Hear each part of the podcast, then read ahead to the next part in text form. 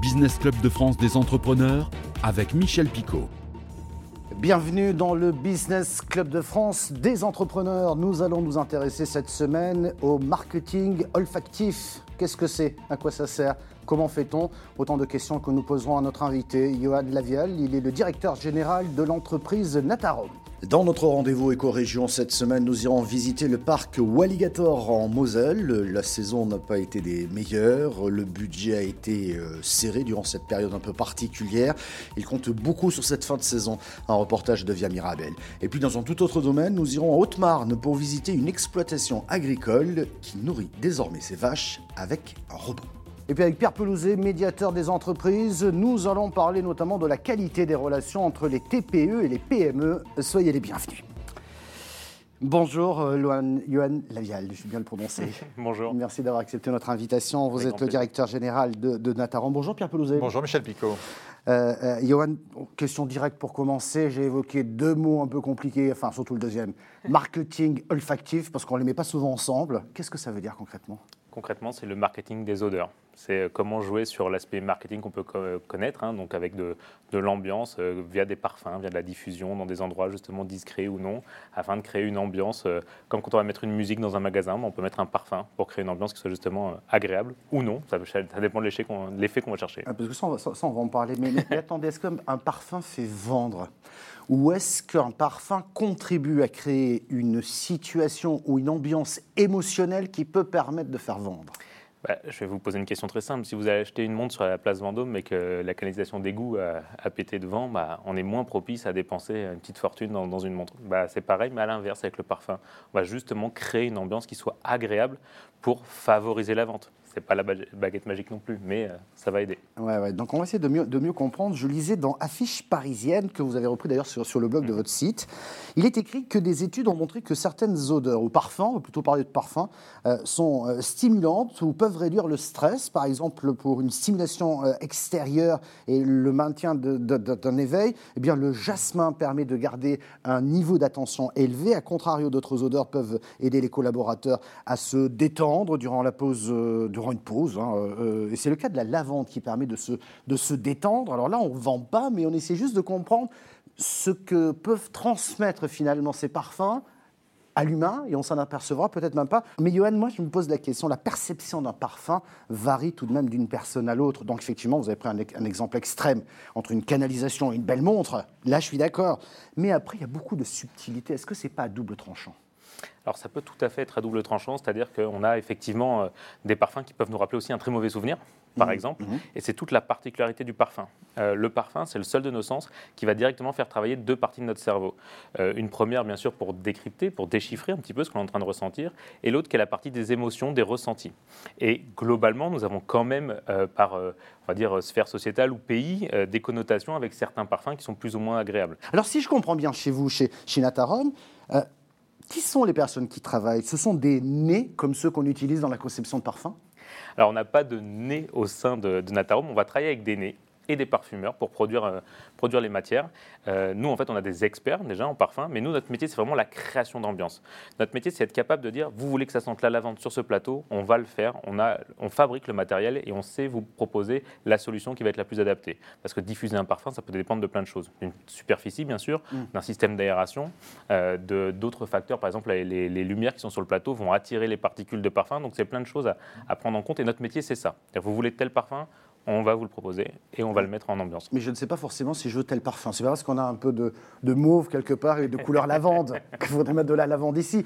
Mais je ne suis pas sûr de ça parce que je ne le sais pas. Ma question, elle est aussi de se dire est-ce qu'il y a des types de parfums dédiés à certains secteurs? Tout à fait. Mais c'est une, très, une très bonne remarque. Et souvent, je dis à mes clients, ne me dites pas le parfum que vous voulez tout de suite. Dites-moi le ressenti, l'émotion que vous voulez créer. Et en fonction justement de qui vous êtes, du lieu dans lequel on est, et de l'émotion que vous voulez créer, on va trouver le parfum adéquat. Et mon métier, c'est de savoir conseiller, voilà, pour tel endroit, on parlait de lavande ici, bah, peut-être que la lavande, ça ne serait pas le plus euh, approprié, parce qu'il faudrait quelque chose un peu plus business, et donc on irait sur des notes peut-être un peu plus euh, soit masculines, parce qu'on est trois, trois hommes sur le plateau, et que vous êtes un homme à la présentation, ou euh, quelque chose de très frais pour regarder les gens éveillés, voilà, ce genre de choses. Et attendez, excusez-moi, mais c'est quoi une ambiance business en termes de parfum? Moi, ça m'intrigue beaucoup, ça. Et ben c'est là où vous allez avoir une partie de la réponse. Je vais vous dire quelle est pour vous l'émotion du business? Est-ce que c'est la joie? Est-ce que c'est dur? C'est la tristesse? Ou est-ce qu'au contraire c'est le peps? Et ben, Si c'est le peps, le business, l'énergie, et ben, on va travailler par exemple sur de l'agrume qui va amener de, l'énergie. On va travailler sur des notes très fraîches, des notes aquatiques qui vont amener aussi cette fraîcheur, cet éveil euh, lié au business. Alors on va, on va marquer une très courte pause, mais on reste ensemble bien entendu puisque c'est l'heure de notre rendez-vous éco-région. Dans Éco-Région, direction la Moselle, le parc Walligator connaît une saison un peu particulière cette année. Il a ouvert euh, le 4 juillet dernier après 42 jours de fermeture. C'est bientôt la fermeture hivernale. Un reportage de Gaëtis de Via Mirabel. Les températures en baisse et le ciel automnal annoncent que la fin de saison est proche pour le parc Walligator. Aujourd'hui, faute de visiteurs, le site tournera à perte. Avec une ouverture le 4 juillet décalée de 3 mois et une baisse de fréquentation de 40% en juillet et de 16% en août, le parc traverse une zone de turbulence, mais son nouveau directeur se veut optimiste. Il y a un manque à gagner, il est évident, il est énorme, euh, la perte de chiffre d'affaires également, euh, mais avec cette gestion bon père de famille et des budgets, on va limiter la casse. Avec quelques boutiques et points de restauration restés fermés, et quatre attractions en stand-by liées au Covid. Les emplois permanents ont été sauvés, mais l'embauche de saisonniers a été revue à la baisse. Tous les budgets ont été réduits, excepté celui de la maintenance et de la sécurité, une priorité pour le parc. Bien entendu, il y a un budget, il est important concernant la maintenance. On continue à travailler sur l'entretien du parc, sur les, peintures, sur euh, les attractions, la sécurité qui n'a pas de prix, je le répète. Mais euh, il y avait effectivement un, projet d'investissement conséquent par rapport à un projet indoor. Aujourd'hui, tout est effectivement reporté. Surtout qui peut nous dire euh, où nous en serons pour l'ouverture en avril l'an prochain? Direction la Haute-Marne à présent pour euh, découvrir ce robot qui nourrit les vaches de cette exploitation. Gain de temps et d'argent, focus sur cet agriculteur connecté. Un reportage de Canal 32. Olivier Lambert s'est lui aussi laissé séduire par des innovations viables économiquement et plus écologiques, comme ce robot distributeur d'alimentation. Il se déplace euh, à l'extérieur des bâtiments en suivant un guide qui est placé au sol. Et à l'intérieur du bâtiment, eh ben, il se dirige par des ultrasons parce qu'on avait un départ en retraite, et donc c'était pour pallier un manque de main-d'œuvre et puis diminuer l'astreinte aussi les week-ends. Dans le système précédent, on consommait 40 litres de carburant par jour, et là, on ne consomme plus que 10 litres de carburant et 3 euros d'électricité pour recharger ses batteries. Philippe et Olivier n'hésitent pas à innover selon les besoins de leur ferme. Tout se fait par le téléphone, donc on arrive à peu près à tout piloter quand on a bien les menus en, tête. Je vais lancer une mélangeuse pour un box bien précis. C'est en apparence parfois très simple. Ici, depuis deux ans, des graines de lin ont été incorporées dans l'alimentation. Le bilan écologique s'avère surprenant. Le lin dans l'alimentation des animaux modifie la fermentation dans la panse et donc est producteur de moins de méthane au niveau des fermentations. Depuis euh, le mois d'avril, nous avons économisé 2 tonnes de CO2, ce qui équivaut à 200 000 km réalisés par une voiture.